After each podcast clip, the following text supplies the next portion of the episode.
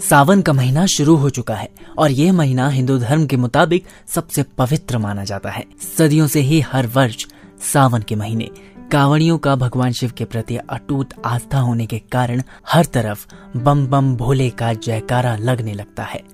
देवघर में भगवान शिव का ज्योतिर्लिंग होने के कारण यहाँ सुल्तानगंज से देवघर तक 108 किलोमीटर का सफ़र कांवड़िया बड़े हर्षोल्लास से पूरा करते हैं। वैसे तो लाखों लोग बिहार के सुल्तानगंज से कांवड़ में गंगा जल भरकर 108 किलोमीटर की पदयात्रा कर झारखंड के देवघर स्थित बाबा बैद्यनाथ धाम के ज्योतिर्लिंग पर पहुँचते हैं।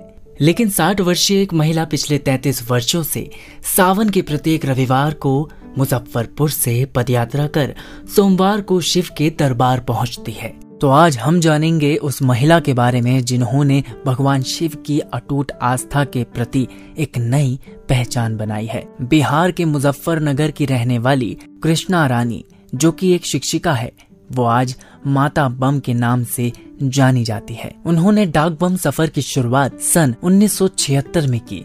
और इनके द्वारा बाबा भोलेनाथ को जल अभिषेक उन्नीस तक करा गया उसके बाद ये उन्नीस से बाबा बैद्यनाथ का जल अभिषेक करने लगी और आज इनका नाम पूरे बिहार में कृष्णा बम के नाम से प्रचलित है कृष्णा बम सावन के प्रतीक रविवार को दोपहर ढाई से तीन बजे के बीच सुल्तानगंज की उत्तर वाहिनी गंगा से जल उठाती हैं और देवघर तक 108 किलोमीटर का सफ़र 12 से 14 घंटे में पूरा कर बाबा के दरबार में पहुँचती हैं। इस दौरान भोले बाबा के भक्त कृष्णा बम के दर्शन के लिए लोग ललायत रहते हैं। सुल्तानगंज, तारापुर, रामपुर नहर, कटोरिया और सुइया पहाड़ क्षेत्र से कृष्णा बम को देखने के लिए भक्त एक लंबी कतार में एकत्रित होते हैं और साथ ही रास्ते में सुरक्षा के लिए पुलिस की व्यवस्था भी करी जाती है।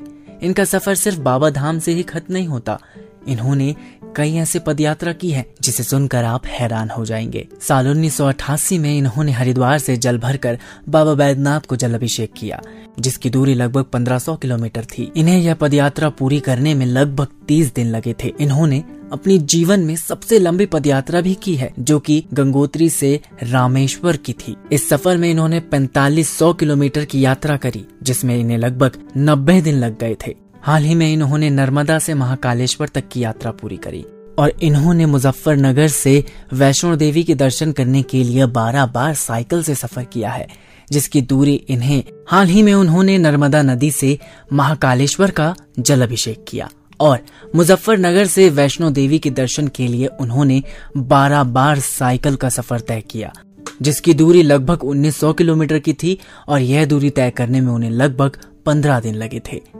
वाकई में कृष्णा रानी काफ़ी सहनीय है। भगवान भोलेनाथ के चरणों में ऐसी श्रद्धा और भाव रखने के लिए इस महिला को दिल से नमन।